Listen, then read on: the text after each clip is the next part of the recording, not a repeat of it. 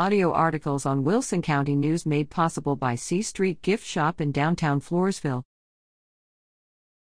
The day we should never forget, do you remember?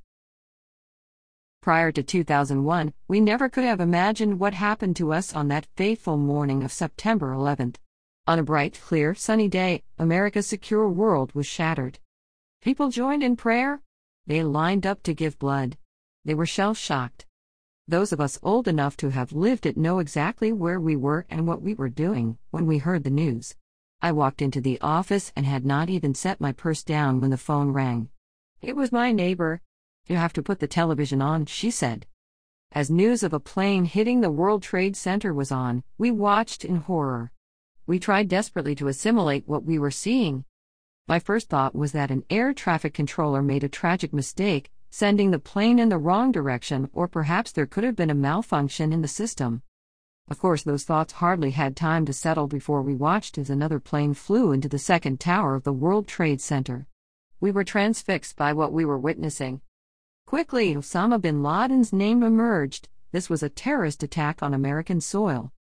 Another plane hit the Pentagon while a fourth plane, possibly aiming for the White House, was forced down in a field near Shanksville, Pennsylvania, by brave passengers who, by this time, knew they were doomed. They were not dealing with the ordinary hijackers, just making demands as had been prevalent in those days.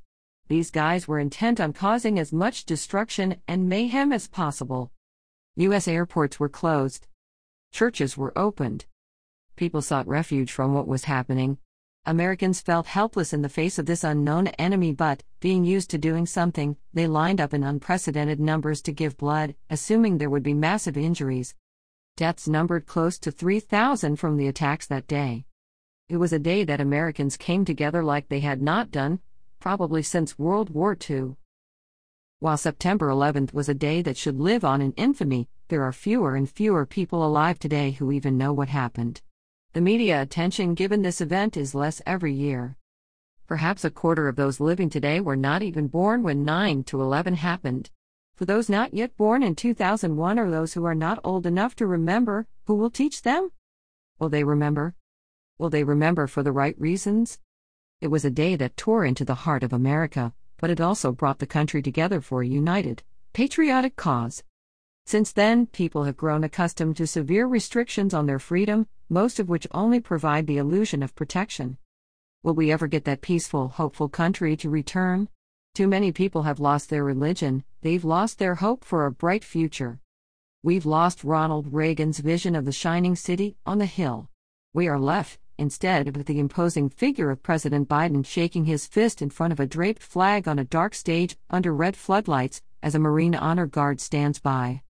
What will it take to restore America's strength to once again attain excellence on that world stage? That's my opinion. What's yours? If my people who are called by my name humble themselves and pray and seek my face and turn from their wicked ways, then I will hear from heaven, forgive their sin and will heal their land. 2 Chronicles 7 to 14.